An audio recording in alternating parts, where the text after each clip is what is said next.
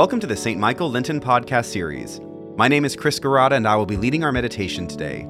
Our theme this Lent is called to more. This Lent, find guidance and hope in the example of Christ as we are led toward the ultimate hope of the resurrection. The Lord is full of compassion and mercy. Come, let us adore him. Our scripture reading today comes from the Gospel of Mark, chapter 14. On the first day of unleavened bread, when the Passover lamb is sacrificed, Jesus' disciples said to him, Where do you want us to go and make the preparations for you to eat the Passover? So he sent two of his disciples, saying to them, Go into the city, and a man carrying a jar of water will meet you. Follow him, and wherever he enters, say to the owner of the house, The teacher asks, Where is my guest room, where I may eat the Passover with my disciples? He will show you a large room upstairs, furnished and ready. Make preparations for us there. So the disciples set out and went to the city, and found everything as he had told them, and they prepared the Passover meal. When it was evening, he came with the twelve. And when they had taken their places and were eating, Jesus said, Truly I tell you, one of you will betray me, one who is eating with me.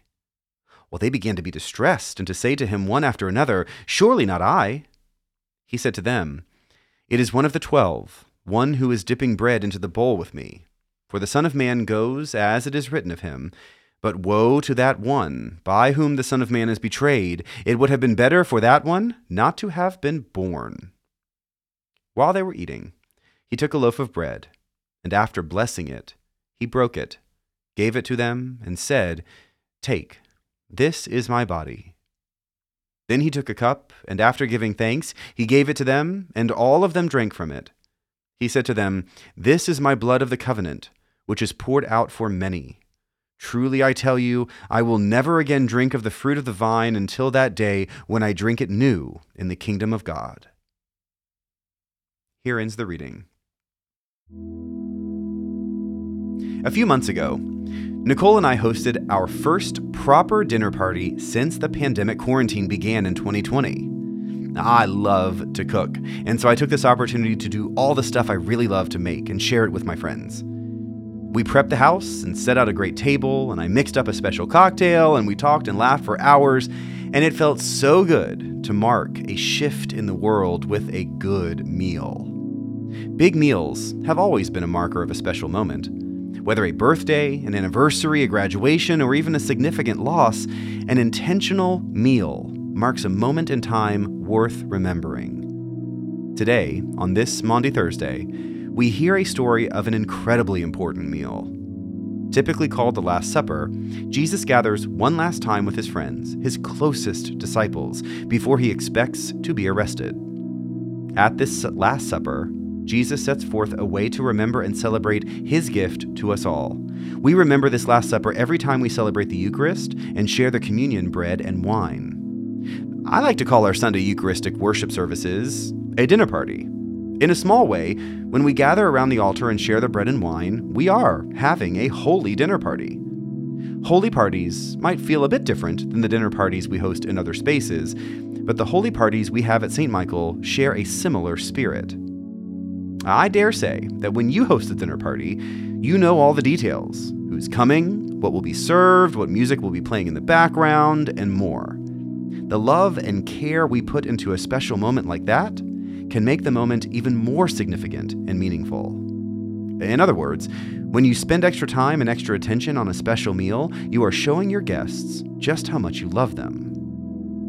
What then would happen if, say, as the guests started arriving, a few extra people showed up? What if a stranger came to the door, looking very much like they were prepared for a dinner party, and asked to join in? What would you say?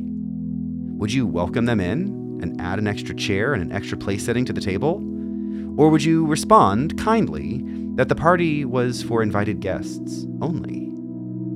Now, this may seem like an odd idea, but in a pretty special way, this scene unfolds every time we gather at church. Countless people spend countless hours preparing for the dinner party. The altar guild prepares the sacred elements. The choir rehearses special music. The acolytes coordinate their movements. The ushers arrange themselves in organized patterns. The priests prepare sermons, and on and on, and all to be ready to make the dinner party a great success. But when we begin, we're never quite sure who will join us. And we certainly know that there will be guests who show up without being part of the regular crowd. It's in those moments when people show up at St. Michael without any history or without knowing anyone in the community that excites me most. The table we set every week needs to be big enough and open enough to allow anyone who knocks on our door to come in and join the fun. And why? Well, because when they do, they might just meet Jesus in the process. Today, we remember that Jesus loved his friends, and we believe truly that Jesus loves us too. Today, we remember that, although Jesus taught many important ideas and challenged many long held beliefs, in the end, Jesus wants us to join him at the biggest, most loving dinner party of all time. You are invited, and so am I. And maybe, just maybe, we'll have the opportunity to welcome new friends to join us at a place set just for them. Amen. Please join me as we continue the Lord's Prayer. Our Father, who art in heaven, hallowed be thy name. Thy kingdom come, thy will be done, on earth as it is in heaven. Give us this day our daily bread, and forgive us our trespasses, as we forgive those who trespass against us. And lead us not into temptation, but deliver us from evil. For thine is the kingdom, and the power, and the glory forever and ever. Amen. Let us pray.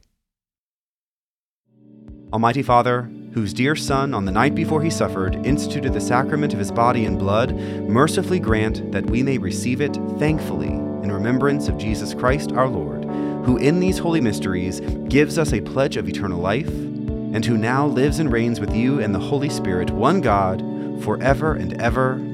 Amen.